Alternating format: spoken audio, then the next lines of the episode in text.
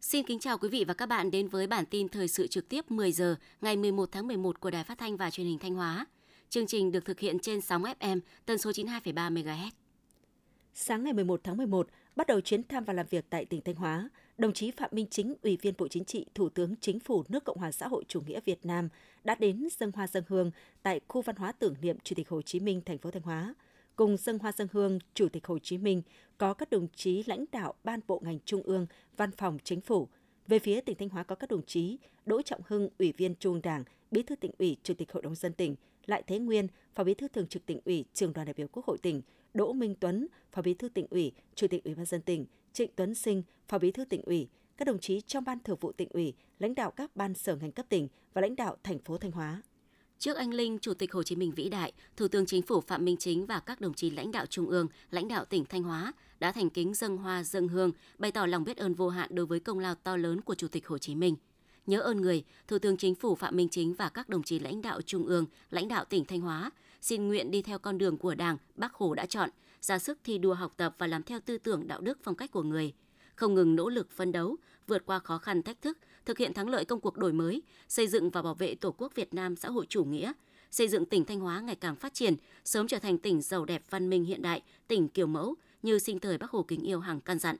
Tiếp đó, Thủ tướng Chính phủ Phạm Minh Chính đã đến thăm khu kinh tế Nghi Sơn là khu kinh tế tổng hợp đa ngành đa lĩnh vực được Chính phủ Việt Nam lựa chọn là một trong 8 khu kinh tế ven biển trọng điểm có chính sách ưu đãi đầu tư hấp dẫn nhất trong cả nước.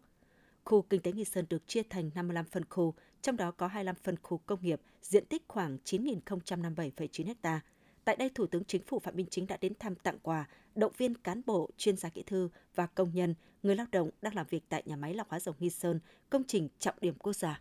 Trong nghị quyết về phân bổ ngân sách trung ương năm 2024 vừa qua, Quốc hội đã giao chính phủ giả soát tính toán chính xác số kinh phí bù giá trong bao tiêu sản phẩm của dự án lọc hóa dầu Nghi Sơn, bao gồm số kinh phí còn nợ trong giai đoạn 2018-2023 và số kinh phí phát sinh năm 2024 theo đúng quy định. Để đảm bảo nguồn lực xử lý vấn đề phát sinh do thực hiện cam kết của Việt Nam, Ủy ban Thường vụ Quốc hội xin Quốc hội đề nghị dành nguồn 9.653 tỷ đồng trong dự toán ngân sách trung ương năm 2024 để thực hiện bù giá trong bao tiêu sản phẩm của dự án lọc hóa dầu Nghi Sơn trên cơ sở chính phủ xác định chính xác số liệu. Đồng thời số liệu phải được kiểm toán do kiểm toán nhà nước thực hiện tương tự như quy định Quốc hội đã cho phép trong năm 2023 thực hiện chuyển đổi số cơ cấu cây trồng, xây dựng các mô hình sản xuất mang lại hiệu quả kinh tế cao. Nhiều địa phương trên địa bàn tỉnh Thanh Hóa đã tận dụng quỹ đất để phát triển cây ngô dày, xây dựng vùng nguyên liệu thức ăn xanh phục vụ chăn nuôi đại gia súc. Đến nay, toàn tỉnh có gần 1.000 hecta trồng ngô dày làm thức ăn chăn nuôi, trong đó có khoảng 860 ha được liên kết sản xuất bao tiêu sản phẩm. Thanh Hóa hiện có 19.200 ha nuôi trồng thủy sản, trong đó diện tích nuôi nước lợ là 4.100 hectare nước ngọt là 14.100 ha và diện tích nuôi nước mặn là 1.000 ha. Từ đầu năm 2023 đến tháng 11 năm 2023, người dân nuôi trồng thủy sản đã thu hoạch 3 vụ chính và nhiều vụ sen canh. Tổng sản lượng thủy sản nuôi trồng đạt khoảng 65.500 tấn, đạt gần 90% kế hoạch.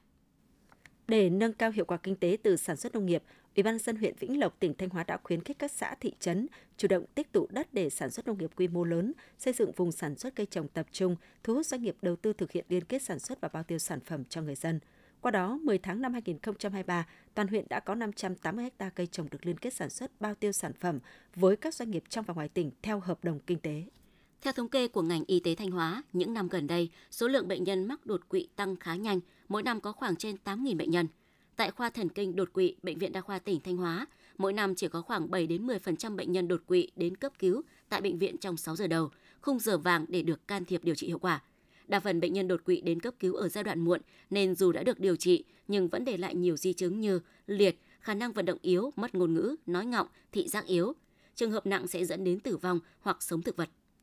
Công an thành phố Thanh Hóa vừa triệt phá một đường dây chuyên sản xuất buôn bán thực phẩm chức năng bảo vệ sức khỏe là hàng giả, hàng kém chất lượng với quy mô lớn. Với chiêu thức sản xuất, bán hàng hết sức tinh vi, đến thời điểm bị phát hiện, nhóm đối tượng đã đưa ra thị trường tiêu thụ chót lọt hàng nghìn sản phẩm, thu lợi bất chính số tiền nhiều tỷ đồng. Đồng loạt khám xét 10 địa điểm là nhà máy sản xuất, kho chứa cất hàng hóa, nhà và xưởng in bao bì sản phẩm tại thành phố Thanh Hóa – thành phố Từ Sơn, tỉnh Bắc Ninh và huyện Gia Lâm, thành phố Hà Nội, cơ quan công an đã thu giữ hơn 4.000 thùng thực phẩm chức năng bảo vệ sức khỏe giả với hơn 100 mã hàng, hơn 60.000 sản phẩm và hàng nghìn vỏ bao bì giả với tổng tiền hàng hóa ước tính hơn 10 tỷ đồng. Hiện công an thành phố Thanh Hóa đã khởi tố, tạm giữ hình sự 4 đối tượng để tiếp tục điều tra làm rõ.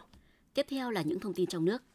Tiếp tục kỳ họp thứ 6, chiều ngày 10 tháng 11, Bộ trưởng Bộ Tư pháp Lê Thành Long thừa ủy quyền của Thủ tướng Chính phủ trình bày tờ trình về dự án luật thủ đô sửa đổi. Về chính quyền thủ đô, Bộ trưởng Lê Thành Long cho biết, Chính phủ đề xuất thực hiện mô hình không tổ chức Hội đồng Nhân dân phường ở Hà Nội theo nghị quyết số 97 và bổ sung thành phố thuộc thành phố Hà Nội.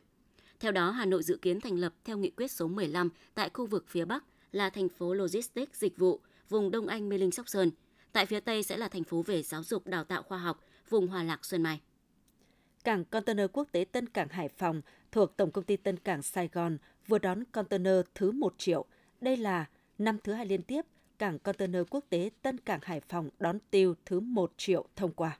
Theo báo cáo của Cục Thú y, Bộ Nông nghiệp và Phát triển Nông thôn, từ đầu năm đến hết tháng 10 vừa qua, cả nước đã xảy ra 481 ổ dịch tả lợn châu Phi tại 42 tỉnh, thành phố. Hơn 18.000 con lợn đã phải tiêu hủy. Trong đó dịch bệnh xảy ra dai dẳng nhất tại các tỉnh Lạng Sơn, Cao Bằng, Đắk Lắk, Sơn La và Nghệ An. Trong bối cảnh ngành chăn nuôi đang chuẩn bị đáp ứng nhu cầu của thị trường dịp cuối năm, nên dịch bệnh cần phải sớm được khống chế và xử lý triệt đề. Vì thế, chủ các cơ sở chăn nuôi lợn hãy hợp tác với ngành thú y triển khai các biện pháp phòng chống dịch bệnh để bảo vệ tốt nhất tài sản của mình.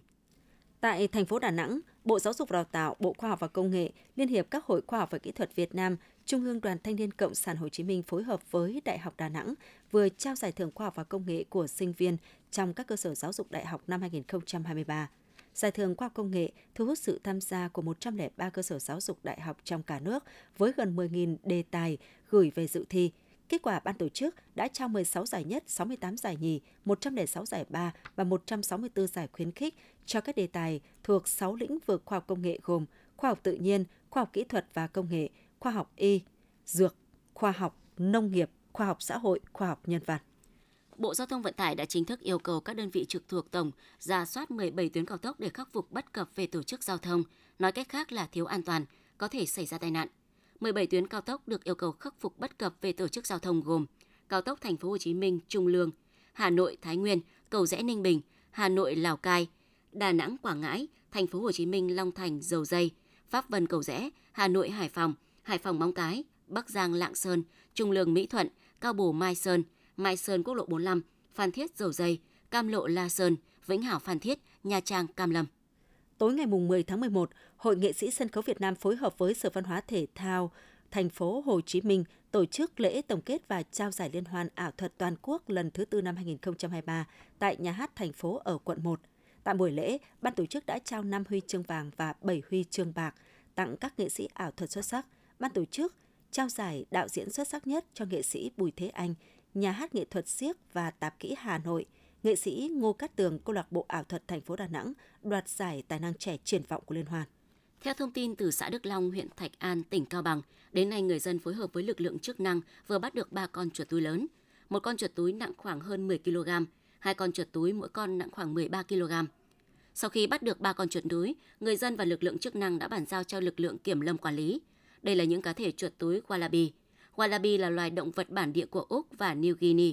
nhưng thường được nhiều người mua về để làm thú cảnh. Nhiều khả năng những cá thể wallaby xuất hiện tại Cao Bằng do một người nào đó nuôi làm thú cảnh rồi bị sổng hoặc một ai đó thả ra tự nhiên. Việc các sinh vật ngoại lai xuất hiện ngoài tự nhiên khiến nhiều người lo ngại rằng các sinh vật này có thể sinh trưởng mạnh, lấn át các loài sinh vật bản địa, gây mất cân bằng hệ sinh thái. Công an huyện Ba Chẽ, tỉnh Quảng Ninh vừa bắt quả tang hai đối tượng về hành vi mua bán, cất giữ trái phép gần 18 kg pháo nổ. Các đối tượng gồm Đỗ Văn Thanh, sinh năm 1988, Nguyễn Văn Trinh, sinh năm 1980, cùng chú tại khu năm thị trấn Ba Chẽ. Căn cứ tài liệu thu thập, cơ quan điều tra đã tiến hành khám xét khẩn cấp nơi ở của Đỗ Văn Thanh. Qua đó phát hiện thu giữ thêm tổng số 9 bánh pháo hình vuông, tổng khối lượng pháo thu giữ khoảng 17,4 kg. Hiện Công an huyện Ba Chẽ đang tiếp tục làm rõ hành vi mua bán pháo nổ của các đối tượng, đồng thời củng cố tài liệu hồ sơ liên quan để xử lý nghiêm các đối tượng theo quy định của pháp luật. Những thông tin vừa rồi cũng đã khép lại chương trình thời sự của Đài Phát thanh và Truyền hình Thanh Hóa. Xin kính chào và hẹn gặp lại quý vị và các bạn trong những chương trình sau.